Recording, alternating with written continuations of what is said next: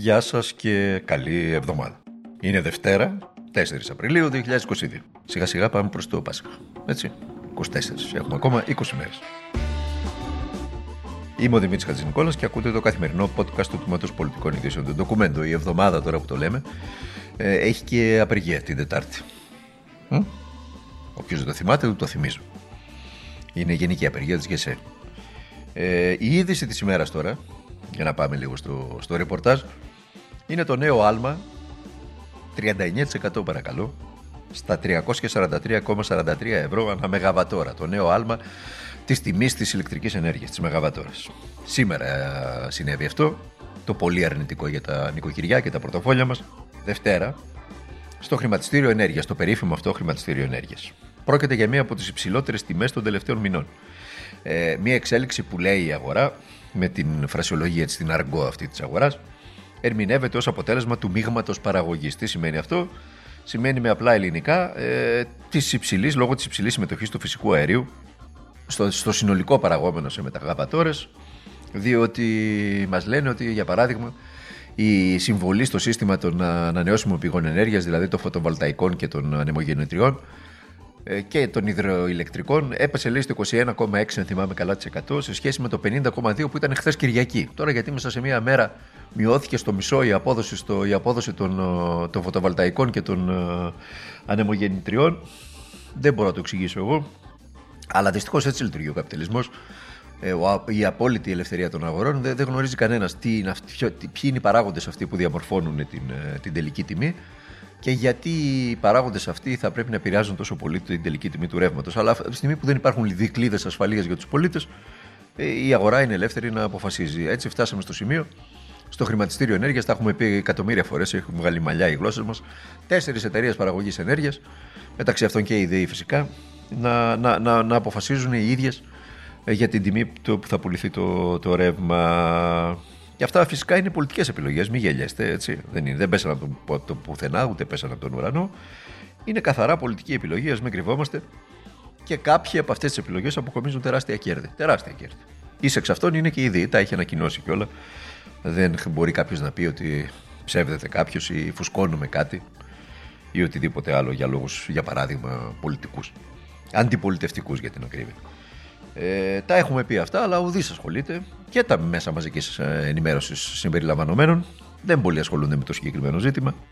Με άλλα ασχολούνται σήμερα πάλι συνεχόμενα. Αν ακούσετε όλα τα, τα μέσα, θα δείτε ότι ασχολούνται με την Πισβηρίκου για παράδειγμα, από το πρωί μέχρι το βράδυ, με το ιδεχθέ αυτό έγκλημα στην, στην Πάτρα. Ω να είναι το βασικό και το κύριο πρόβλημα της ελληνικής των Ελληνίνων πολιτών. Δείτε τώρα εδώ, προσέξτε μια αλληλουχία.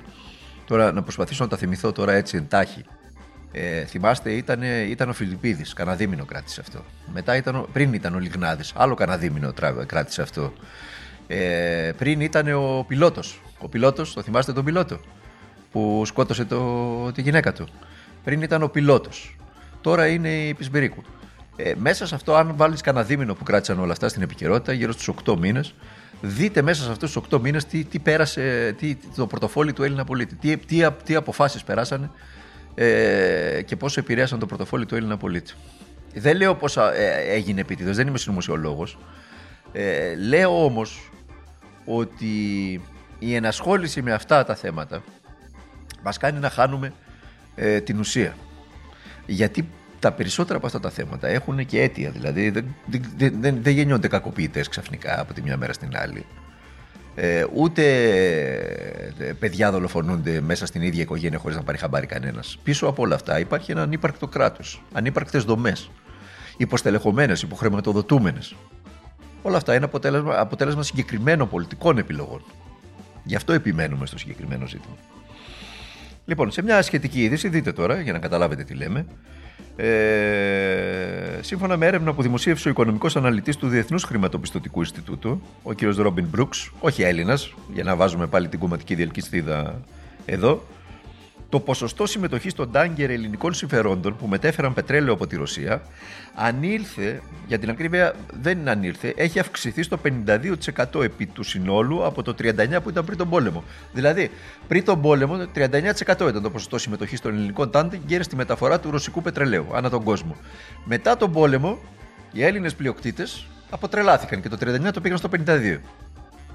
είναι οι ίδιοι πλειοκτήτες που στα κανάλια τους παίζουν ε, ε, Ζελένσκι και τον ε, άμυρο λαό της Ουκρανίας που σφαγιάζεται. Αλλά οι δουλίτσες δουλίτσε με τον Πούτιν. Μια χαρά. Στα διεθνή επικρατεί η σφαγή στην ε, μπούτσα της Ουκρανίας. Ε, προς τους συναδέλφους, μπούτσα διαβάζεται. Είναι το λατινικό τσι. Δεν διαβάζετε ούτε μπούκα ούτε μπούχα.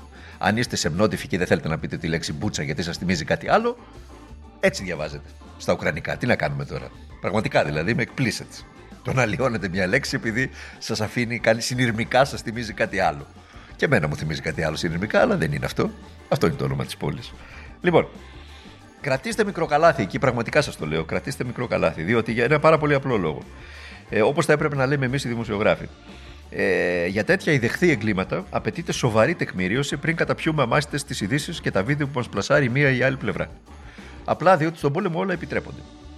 Και αν για τους ηγέτες της Δύσης, φυσικά και για τον αγγλοσαξονικό κόσμο, αλλά και για τις Βρυξέλλες, η τραγική είδηση δεν απαιτεί καμία επιβεβαίωση, τα διεθνή δικαστήρια σας βεβαιώ ότι θέλουν πιστήρια. Όποιος προσφύγει στα διεθνή δικαστήρια, όπως λένε οι ηγέτες των Βρυξελών, ε, τα δικαστήρια θα απαιτήσουν ιατροδικαστικές μελέτες. Πιστήρια για το πότε πέθαναν οι άνθρωποι αυτοί. Ε, σε τι στάση. Πότε είχαν νεκρική ακαμψία, πότε δεν είχαν. Από τι αίτια πέθαναν, τι τραύματα φέρουν. Υπάρχουν δυστυχώς προηγούμενα σκηνοθετημένων σφαγών, για παράδειγμα στο Κωσυφοπαίδιο. Οπότε ας αναμένουμε και ας κρατάμε και μια πισινή. Έτσι. Γι' αυτό που δεν χρειάζεται να περιμένουμε και να κρατάμε καμία πισινή είναι η νίκη του εθνικιστή Όρμπαν, του ακροδεξιούλη Όρμπαν στην Ουγγαρία. Ο Ελόγο ήταν για πρώτη φορά αντιμέτωπος με μια ενωμένη αντιπολίτευση. Αποφασισμένη, λέει, ή έλεγε, να καταπολεμήσει τον αυταρχισμό και τη διαφθορά των 12 προηγούμενων ετών. Αμδέ, οι αναλυτές προέβλεπαν μια δύσκολη μάχη, αλλά τα αποτέλεσματα έδειξαν μια εύκολη νίκη για τον απερχόμενο πρωθυπουργό. Το κόμμα λοιπόν του κ. Όρμπαν, το Φιντέ, συγκέντρωσε το 53,35% των ψήφων. Μετά την καταμέτρηση του 93% των ψηφοδελτίων. Έναντι 34,75% της αντιπολίτευσης. Αυτό ανακοίνωσε το, εκλογικό, το Εθνικό Εκλογικό Γραφείο. Ε, ο κύριος Όρμπαν πάτησε ε, στην διαμάχη του με τους πρόθυμους των Βρυξελών για παράδειγμα για το κράτος δικαίου, ε, στην ταύτισή τους, στην απόλυτη ταύτισή τους με τον ΝΑΤΟ, ε, πλάσαρε ένα ε, φιλορωσικό προφίλ και κατά του Ζελένσκι και εξήλθε νικητής. Ακούστε με τώρα. Η δεξιά, παύλα ακροδεξιά, σαρώνει. Σαρώνει στον κόσμο. Και στην Ευρώπη σαρώνει. Και όσο οι Βρυξέλλες ταυτίζονται με τον ΝΑΤΟ και τις Ηνωμένες Πολιτείες της Αμερικής, όσο παίζουν το ρόλο του χρήσιμου ηλιθίου με θύμα τους Ευρωπαίους πολίτες, το πορτοφόλι των Ευρωπαίων πολιτών, τόσο οι τελευταίοι θα στρέφονται στην ακροδεξιά, που όπως πάντα, παλιά μου τεχνικό σκήμο, βρίσκει φως και τρουπών.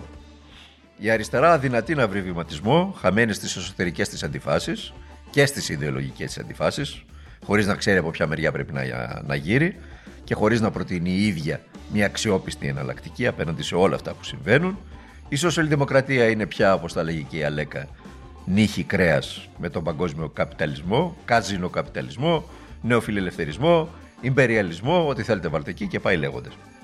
Όπου υποχωρεί το κράτος και ξεπροβάλλει ο καπιταλισμός, σκάει το αντίπαλον δέος της ακροδεξιάς. Ζωφερό μέλλον για την ανθρωπότητα και λαλίστατη η απουσία εναλλακτικής. Και μια που μιλάμε για εναλλακτικές, θα κλείσουμε με τις εσωκομματικέ εκλογές στο ΣΥΡΙΖΑ. Για όποιον δεν το γνωρίζει, δεν ασχολήθηκαν και πολύ τα μέσα μαζικής ενημέρωσης. Την Παρασκευή ξεκίνησαν, άνοιξαν οι κάλπες στι περίπου 70 νομαρχιακές, ανά την επικράτεια, για την εκλογή των 5.000 συνέδρων ε, που θα έρθουν στην Αθήνα 14 με 17 τρέχοντες. Σύμφωνα με πληροφορίες του Documento News, ασφαλείς πληροφορίες, οι δυνάμεις της ομπρέλας πανελλαδικά κινούνται, υπέστησαν μία ήττα, κινούνται ε, στην περιοχή του 20%. Ενώ είναι χαρακτηριστικό ότι στις μεγάλες νομαρχιακές, τι οποίες η Ομπρέλα είχε συγκεντρωμένες δυνάμεις, όπως για παράδειγμα στο κέντρο των Αθηνών, στον Πειραιά, ε, στο βόρειο τομέα, ε, οι δυνάμεις της Ομπρέλας απόλυσαν την πλειοψηφία και της Θεσσαλονίκης και τα αποτελέσματα καταγράφουν μια ευρύτατη πλειοψηφία των δυνάμεων που στηρίζουν το σχέδιο για διεύρυνση, ανασυγκρότηση και μετασχηματισμό και τις προτάσεις του Αλέξη Τσίπρα για εκλογή συλλογικής ηγεσίας από τη βάση. Για εκλογή δηλαδή Προέδρου, που έτσι και να δεν το γιατί μόνος του θα κατέβει ο Λέξης Τσίπρας. Ε, και κεντρική επιτροπή, που εδώ είναι το βασικό, ε, όχι πλέον από το σώμα του συνεδρίου των 5.000, αλλά από το σύνολο των μελών του κόμματος, δηλαδή από το σύνολο των περίπου 60.000 μελών που είναι σήμερα τα μέλη του ΣΥΡΙΖΑ ανά την επικράτεια. Ζητούμενο είναι το ποσοστό συμμετοχής. Τα μέλη των προεδρικών, της προεδρικής πλειοψηφίας μιλάνε για υψηλό ποσοστό συμμετοχής, άνω του, του 80%. Ε, τα στελέχη της ομπρέλας μιλούν για ποσοστό μικρότερο, που προσεγγίζει το, το, το 65 με 70%. Θα το δούμε. Είναι, είναι, είναι όλα αυτά αντικείμενο ρεπορτάζ. Επίσημα στοιχεία καταλαβαίνετε δεν θα ανακοινωθούν και επίσημα αποτελέσματα, αλλά θα γίνει το ρεπορτάζ από εμάς και θα σας ενημερώσουμε ενδεχομένως αύριο ε, για, τα, για τις λεπτομέρειες. Ε, αυτά. Μέχρι αύριο να περνάτε να είστε καλά. Έχουμε όλη τη βδομάδα μπροστά μας να συζητάμε, να γκρινιάζουμε, να θυμώνουμε, να, να γελάμε. Εδώ στο καθημερινό podcast του Τμήματος Πολιτικών Ειδήσεων του Ντοκουμέντο. Μέχρι αύριο να περνάτε να είστε καλά, να προσέχετε τους οικείους σας και να αγωνίζεστε για τα πάντα.